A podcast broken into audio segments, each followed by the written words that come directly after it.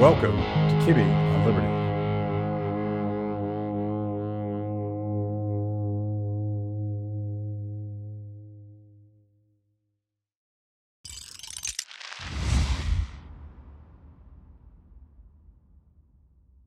Chris, good to see you. Thanks for having me, Matt.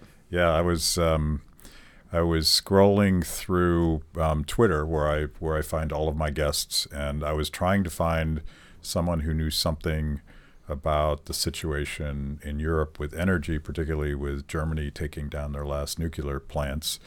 And I saw your clip on Tucker Carlson, and I had already known that you were you were involved in that that brutal attack on a well, you weren't.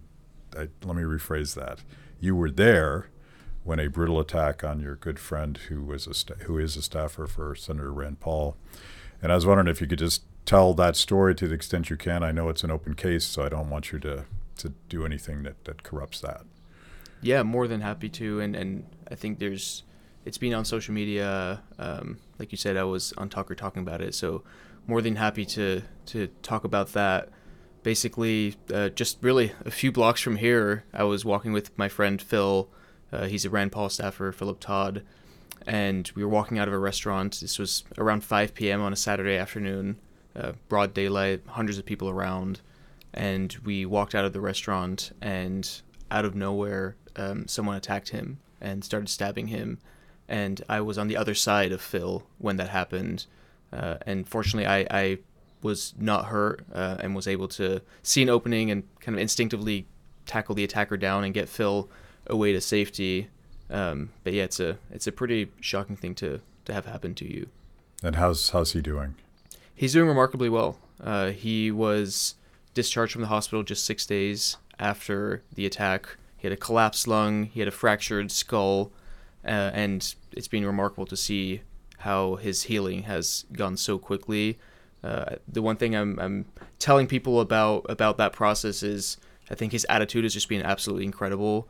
The the first night that he was laying there in the hospital bed, uh, all bloodied up, uh, we we came to, to see him, and he was praying for the attacker, and he was just completely full of full of grace and love. And I think it's an admirable attitude that any of us should have in a situation like that. Yeah, you you said uh, you you had a thread on Twitter where his his faith you think really helped him get through that. Yeah, that, some of the trauma. Yeah, absolutely. And there's a verse that he kept repeating when any, anybody asked him how he was doing. He kept saying, "The joy of the Lord is my strength," and I think that really got him through a lot of that. And the nurses at the time and the doctors were saying he shouldn't even be able to be breathing by himself with a collapsed lung. Uh, but he was there and he was able to have um, to say things and to, to pray and to talk to people and to keep repeating that verse to everyone that was there. And I think he really, uh, in in a paradoxical way, brought healing and light into that hospital itself because they see so many terrible things all the time, and often hospitals can be very depressing places. Um, but the room that he was in was was a genuine light in that hospital. Yeah. So one of the things that that I learned, uh, Terry and I went through handgun training, I think about five years ago now, and one of the things that you're taught is to just be aware of your surroundings, particularly in a city situation. I try to do that, but it's it's it's a horrible way to live life to constantly yeah. be on edge and be prepared for anything. But you, um, we all sort of wonder if if we're gonna be able to react as quickly as you did. Um, did you think, or did it just happen? It just happened, honestly. Um, and and to your point, right now, I definitely am much more wary of my surroundings and aware, and maybe also spooked a little more quickly. Sure. Uh, because, like I said earlier, it's nef- it's definitely not something you ever expect to have happen to you, uh, and especially not when you're walking in what's supposed to be a very uh, popular part of the city in broad daylight on, on a Saturday afternoon. Like if you're walking in a, a back alley at midnight, uh, then you tend to be more aware. But your guard is down when you're walking on on a street like that.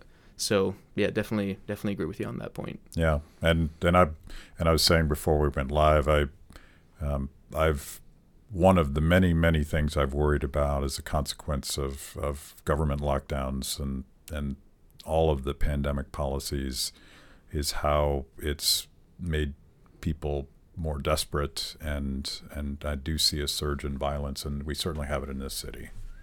Yeah, you have seen crime go up consistently in this city, uh, not just homicides, but also carjackings and, and things like that. I used to live in Navy Yard, and it was kind of almost every other day that you heard about someone's car being stolen at gunpoint. And and I, I do think the pandemic has has a lot to do with that in the lockdowns, because it creates a, a general uh, unease in society, and people don't really quite know what to do with themselves. And if if you're being locked inside your home, it's sometimes difficult to to imagine what what is productive and what you should be doing. And sometimes that can manifest itself in, in really bad ways. Yeah yeah. If you're watching this show you're probably wondering is there a way i can support liberty and improve my life at the same time? Well there is pac crest botanicals is a libertarian owned company that makes botanical cbd products I started using CBD oil to help me when I'm trying to sleep, and my three annoying cats won't leave me alone. Now I can just ignore them for a solid eight hours and wake up feeling great. Not only are they run by our friends in the Liberty Movement, Pack Crest Botanicals also uses high quality organic ingredients in everything they make. They sell tinctures, edibles, topicals, and botanical vapes.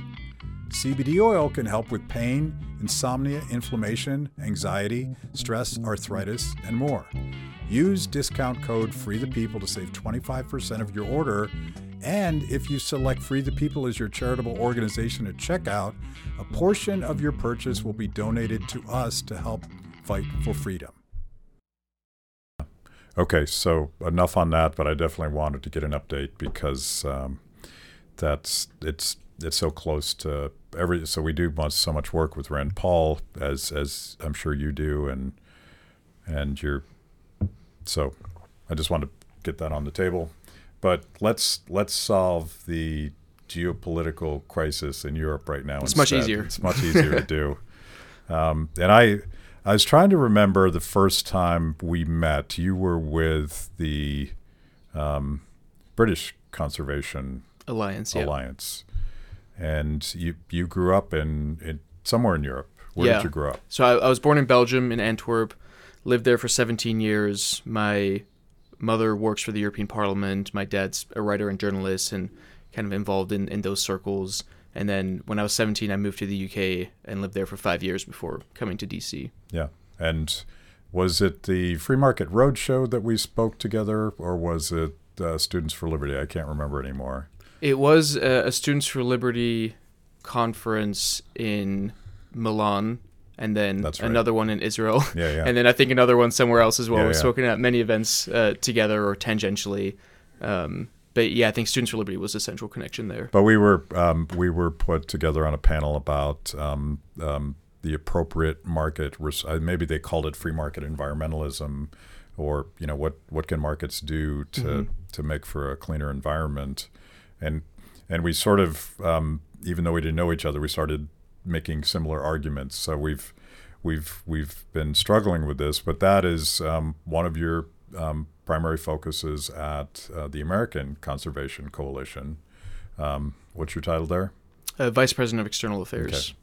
But I, I, was thinking about it, and and both the Free Market Roadshow and various uh, speeches that uh, Terry and I give in Europe. You're you're asked about you know what do you think about Putin and what do you mm-hmm. what would you do about Ukraine and I'm not a foreign policy guy, and I'm a libertarian. I I, I would be skeptical of of um, simple uh, military solutions, um, but I tried to convince them you need a robust economy and you need a robust um, approach to energy. Mm-hmm. You have to not be dependent on Putin for your energy right. because if he controls that, he controls you.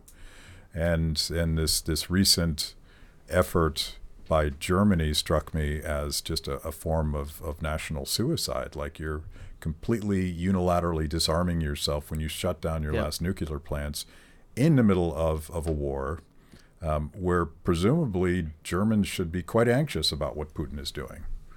Yeah, and it's one of those things where it's not just the last few years, honestly. Um, this whole anti nuclear approach to German politics really started around 2011 when you had the Fukushima uh, meltdown in Japan. Uh, but it's not just a reaction to uh, a nuclear accident, which is regrettable, and maybe we can talk about why it's not an example of nuclear actually being unsafe because it is very safe. Um, but it was also a very deliberate long term play by the Russian government and, and by Putin himself. They've spent a lot of money lobbying German politicians, um, spending money on uh, various environmental and climate organizations to get Germany to, like you say, unilaterally disarm. Germany basically uh, gave up on its domestic natural gas production and they started shutting down nuclear plants. And that to your point, completely plays into the hands of Russia because all of that was replaced by Russian oil and gas almost entirely. And Germany talked a lot about its energy initiative called the Energiewende, uh, which is kind of turning your energy turning. And they were thinking, oh, we can just get rid of nuclear, we can get rid of fossil fuels and go to renewables overnight. And that clearly didn't happen. And so every single domestic energy source that they shut down was replaced by Putin's oil and gas. Yeah.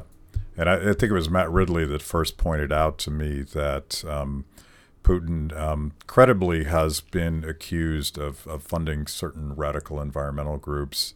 Um, he was talking about the UK, but I think this is happening all over yeah. Europe. Um, and and it obviously plays into his interest because if you if you shut down all of your reliable sources of energy, including very clean sources of energy, um, it's it makes him stronger. Like, I, I wonder if he could, in fact, finance um, his his current invasion of Ukraine if he hadn't um, so rigged energy markets through this this political manipulation. Um, and I think I think I think we should call it out for what it is because the yes, there's manipulation, but ultimately, the governments of, of Europe have have culpability in this are you know maybe they're useful idiots in this whole process. Yeah, absolutely, and and I would say there's definitely an element of of useful idiots. I think there's also people that have pretty nefarious ties to the Russian government that the that the Kremlin has really fostered over the years and leveraged to the max to be able to create this situation. Um, and so, so I would say that that there is significant culpability on behalf of Europe, uh, not just when it comes to the energy situation, so rising prices, lower reliability, um, going back to coal and the, the the environmental and climate impacts associated with that, and that but that's even just the energy story, right? And to an extent, the economic story as well. But then the geopolitical story is, to your point, Putin built up a war chest of hundreds of billions of dollars of of German money, of um, European money in general, that he has been using for this war effort. And so not only have we shot ourselves in the foot when it comes to our energy, or I say our, I, I grew up in Europe, um, but Europeans have shot themselves in their in the foot on the energy side of things, but they've also really just in a sense bankrolled what Putin's doing in, in Ukraine, and we've been completely complacent about that. Yeah. Have you ever thought about using CBD oil? You haven't? Well, think about it now. Are you thinking about it? Good because now there's a way to support freedom and improve your life at the same time. Packrest Botanicals is a libertarian owned company that makes a wide variety of botanical CBD products. I use CBD oil to soothe the sore muscles I get from constantly fighting the man here in Washington, D.C. It's a tough job, somebody's got to do it. Packrest Botanicals uses high quality organic ingredients in everything they make. And as libertarians, you won't have to worry about them hurting people or taking their stuff. They sell tinctures, edibles, topicals, and botanical vapes. CBD oil can help with pain, insomnia, inflammation, anxiety, stress, arthritis, and more. Use the discount code Free the People to save 25% of your order. And if you select Free the People as your charitable organization at checkout, a portion of your purchase will be donated to help us keep fighting for freedom. I did a, a quick Google search um, um, uh, showed me, not surprisingly, that many of the major environmental groups adamantly deny any association with Putin, and I suspect that there's there's there's really elegant ways to to, to launder that money and mm-hmm. and make sure that there are no ties to it.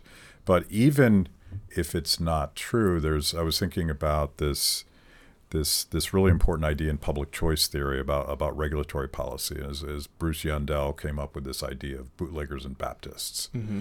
and in in uh, every meaningful way, the the you know, and, and I'll I'll explain the story in case nobody nobody's heard it before. Um, the the bootleggers profit with a higher regulation, like you know, prohibition of, of sales of alcohol on Sunday, full on prohibition. The bootleggers are going to make extraordinary profits in an illegal market, and the Baptists um, think they're getting what they want because they don't want people to drink Right. and and this this logic uh, absolutely applies to environmentalists. Let's say they're let's give them the benefit of the doubt. Let's say you're not taking money from um, uh, Putin, but you sure as hell are giving him what he wants when you when you destroy all of these alternative sources to energy.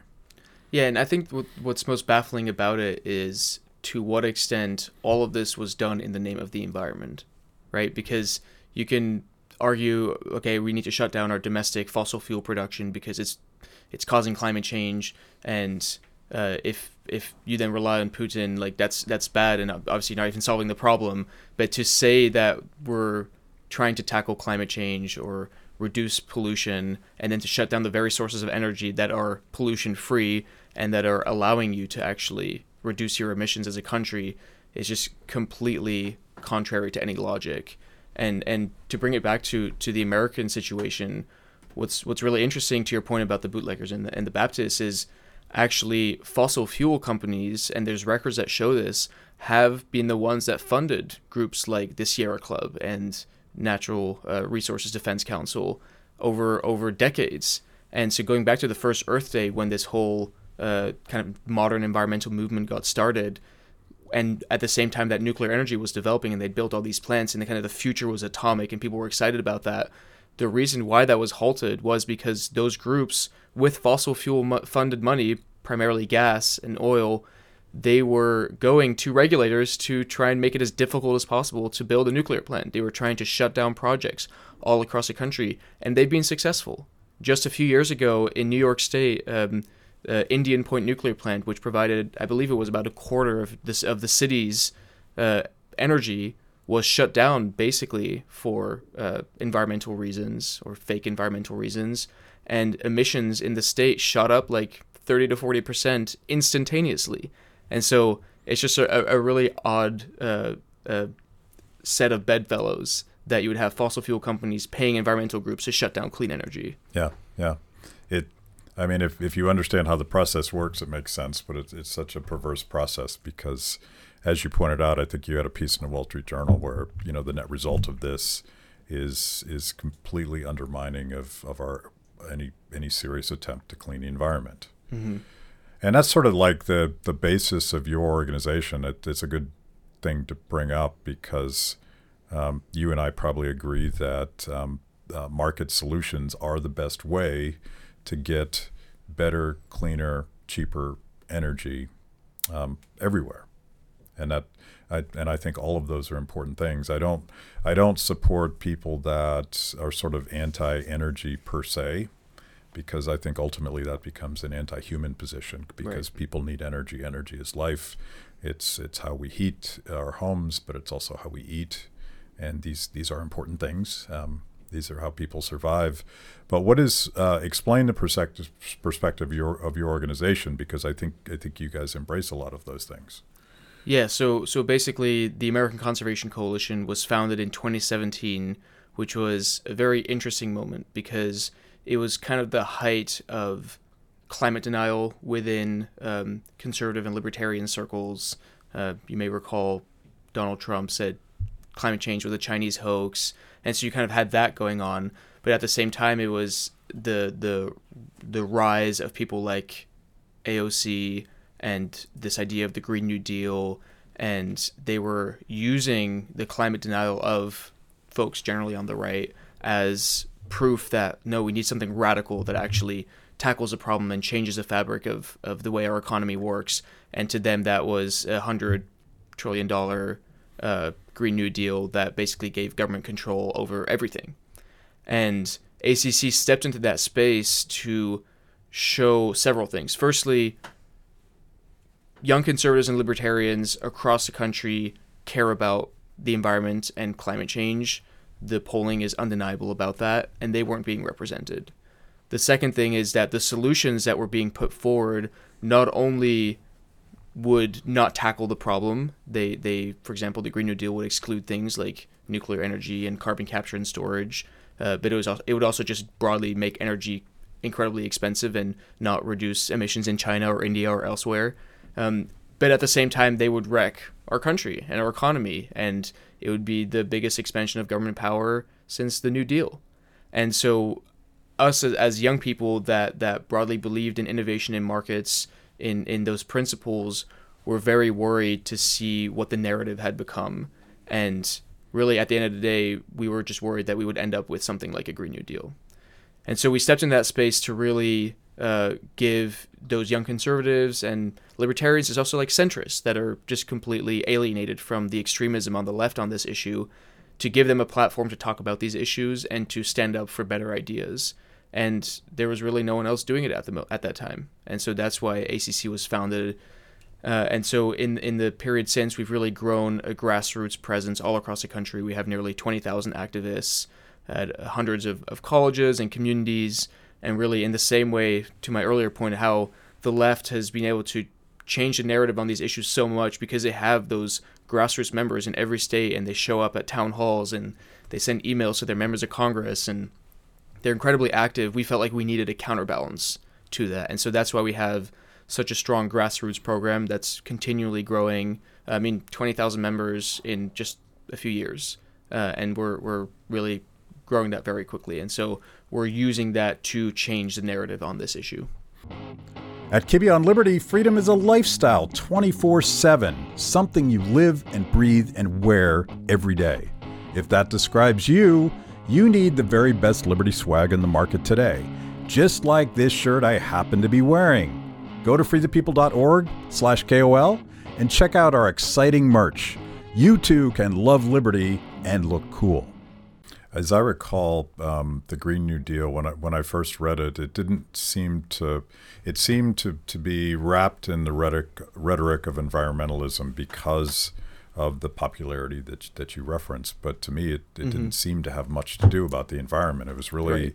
Um, it was really just a radical big government agenda where we were going to just um, let the government take over the rest of the private economy, um, right. particularly the infamous uh, um, deleted first draft, right? Which was was banning air travel and all sorts of crazy right. stuff. Right. And and I mean to to your point, for I think there was a, someone did an analysis of this. For every one word in the Green New Deal that talks about climate change and the environment, there's eight words that talk about universal health care yeah, and yeah. Uh, food security and racial justice and all that kind of stuff. So I think I tend to be skeptical of people that have like grand conspiratorial approaches to these things, but I think it's it's pretty obvious that it's a Trojan horse for a lot more than just climate policy. Yeah. I mean, I don't think it's a conspiracy. I think I think AOC and her her right. wing of the Democratic Party have been quite explicit what mm-hmm. what they want. I mean, she self-described democratic socialist. So I don't I don't think even she is trying to to keep that a secret.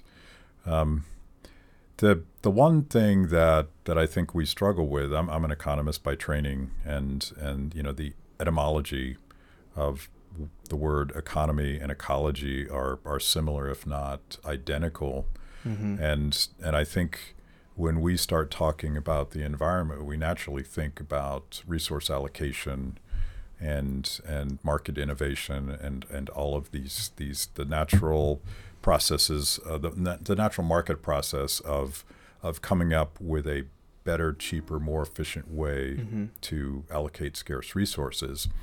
And apparently, that's not an attractive way to talk about this stuff um, because you have to convince people that, yes, we care about the environment, we, we live on this planet, we breathe this air, um, these things matter to us. But, but ultimately, there's, there's, there's realities about the um, more efficient allocation of scarce resources that lead to better, cheaper, cleaner energy.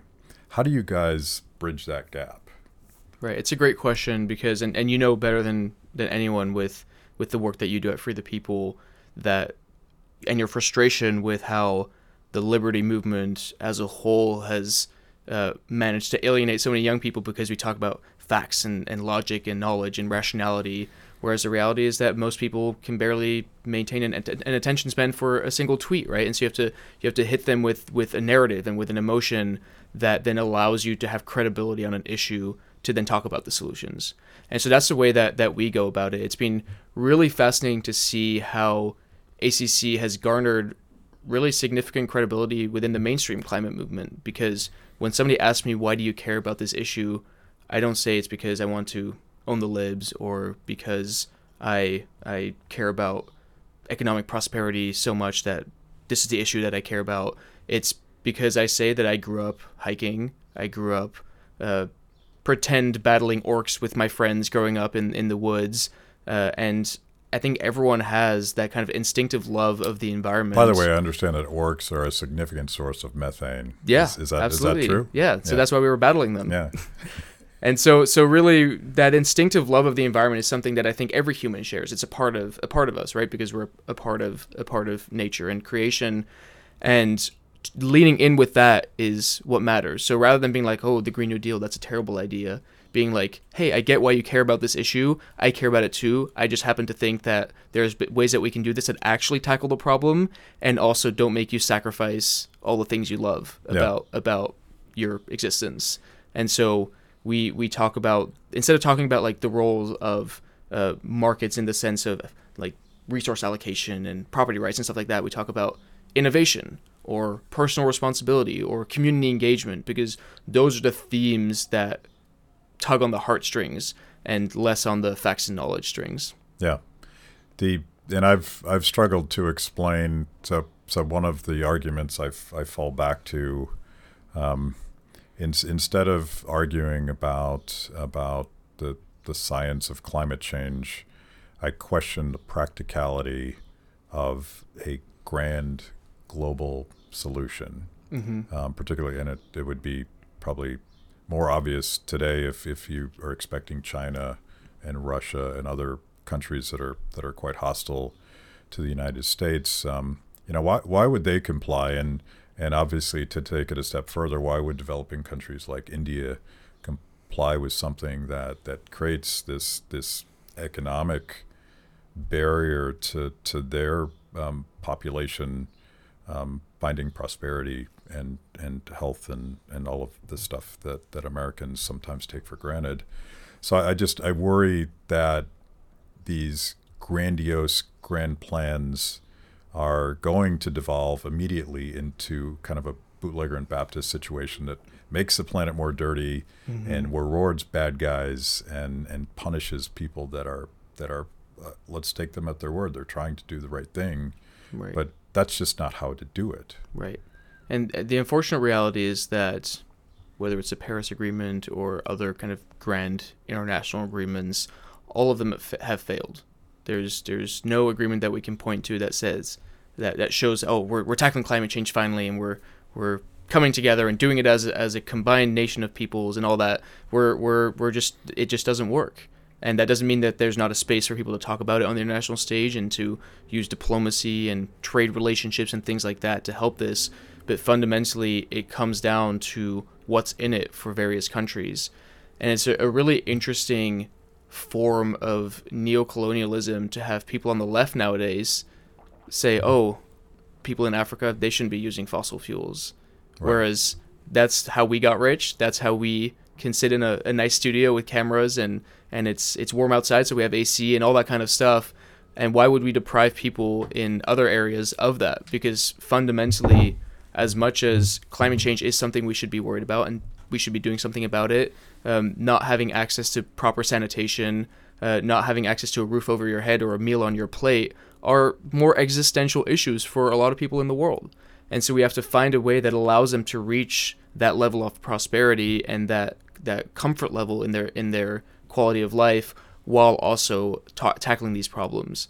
And there's there's an interesting concept that that I've been uh, talking about and, and, toying with. And my background is actually foreign policy, uh, which is called the the clean energy arms race. There's the reason why so many countries uh, are beholden to the Middle East, for example, or at least they, they were for a long time, is because of the, the geopolitical importance of energy sources like oil and gas. And I think countries are starting to wake up to the fact that clean energy is the future, whether it's nuclear energy in its various forms fusion, small modular reactors, whatever, or it's wind and solar with battery storage, or it's carbon capture, hydrogen.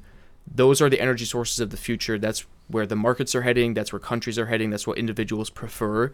And we should be doing everything we can to unleash that innovation and to allow markets to disseminate that competition and and allow other countries to come on board with that vision of how we tackle this problem.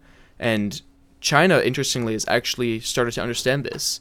Um, about a decade and a half ago, we led the world on wind power, solar power, nuclear, electric vehicles, all those things. And in the last decade or so, China has completely eclipsed us.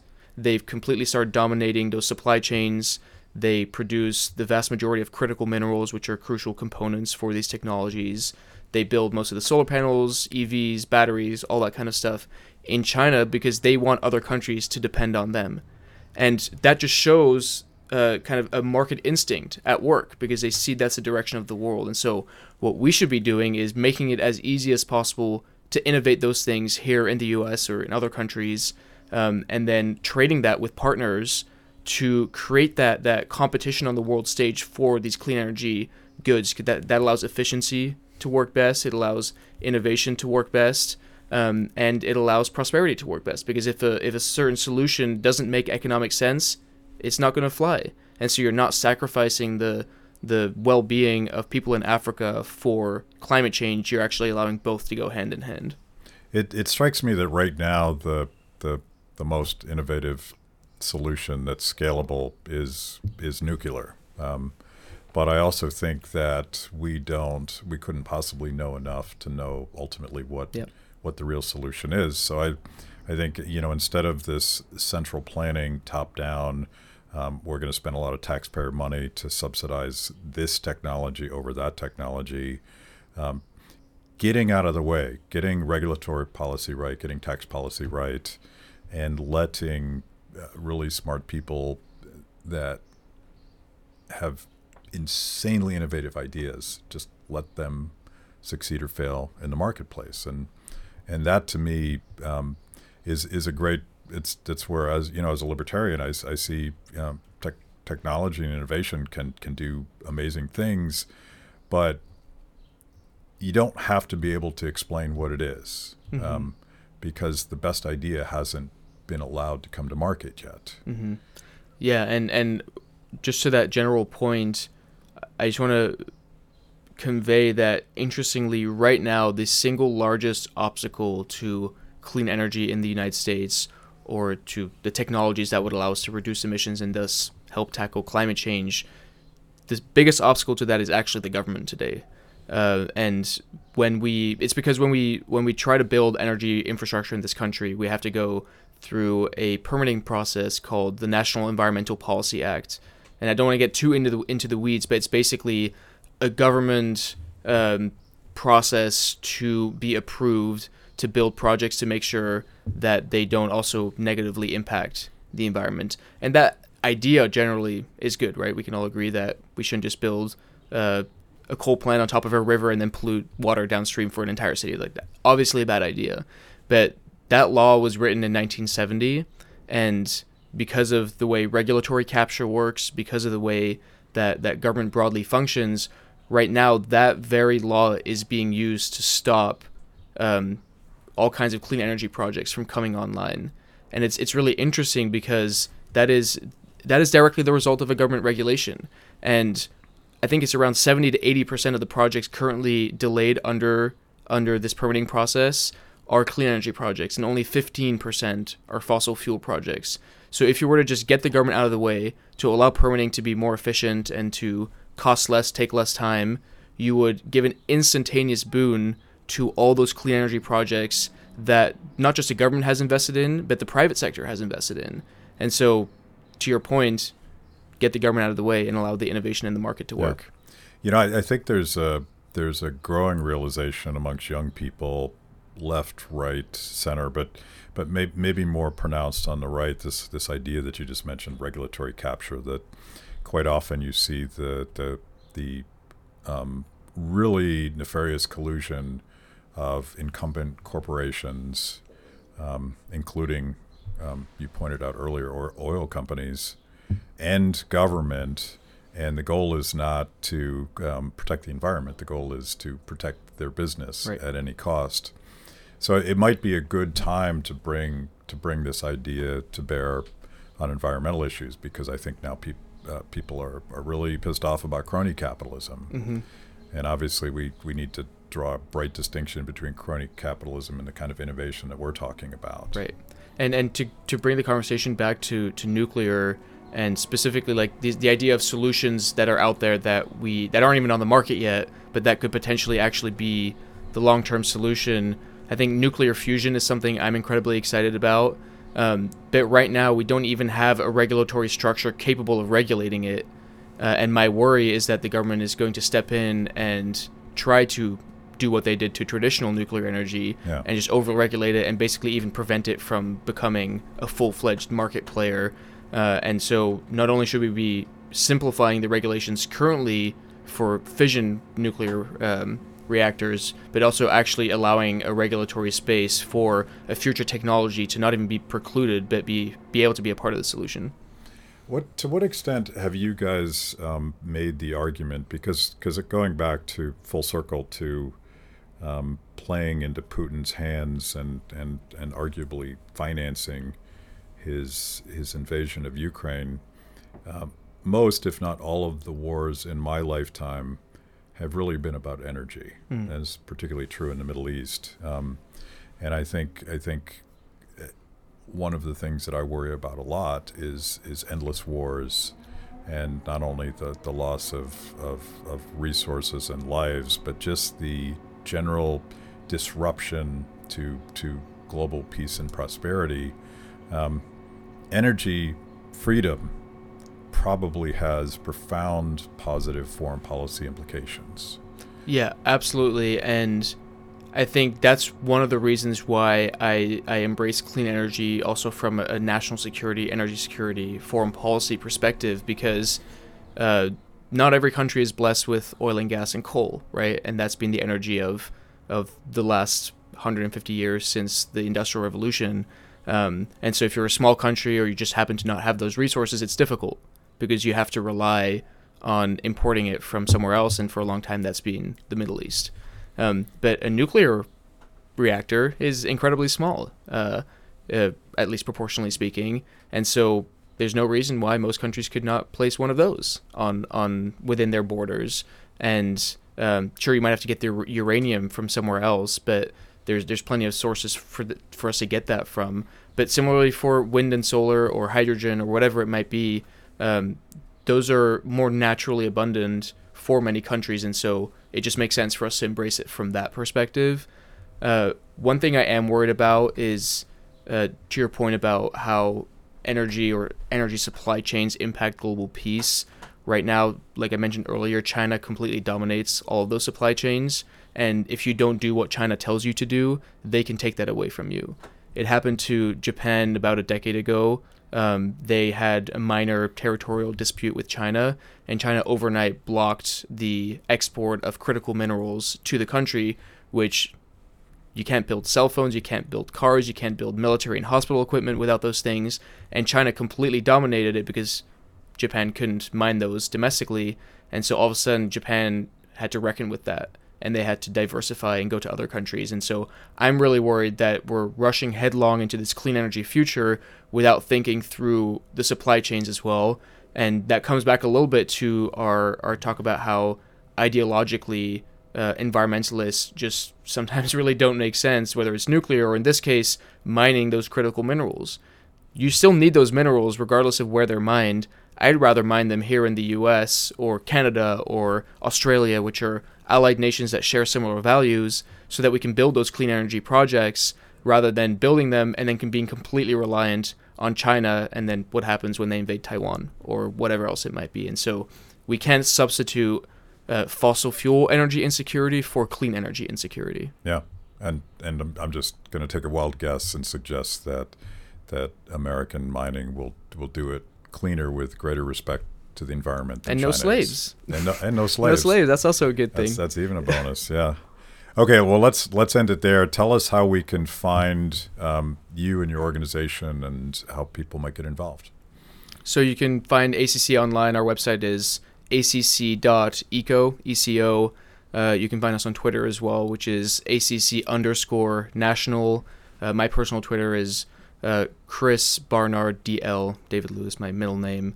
Um, but yeah, that's that's where you can find everything, and we're constantly putting out educational posts and videos and the cool things we're getting up to, and we're we're always looking for people to be involved. And if we follow you on Twitter, we can also get updates on your friend and his Yes. recovery. Absolutely. Okay. Thank you. Cool. Thanks, Matt. Thanks for watching. If you liked the conversation, make sure to like the video, subscribe, and also ring the bell for notifications. And if you want to know more about Free the People, go to freethepeople.org.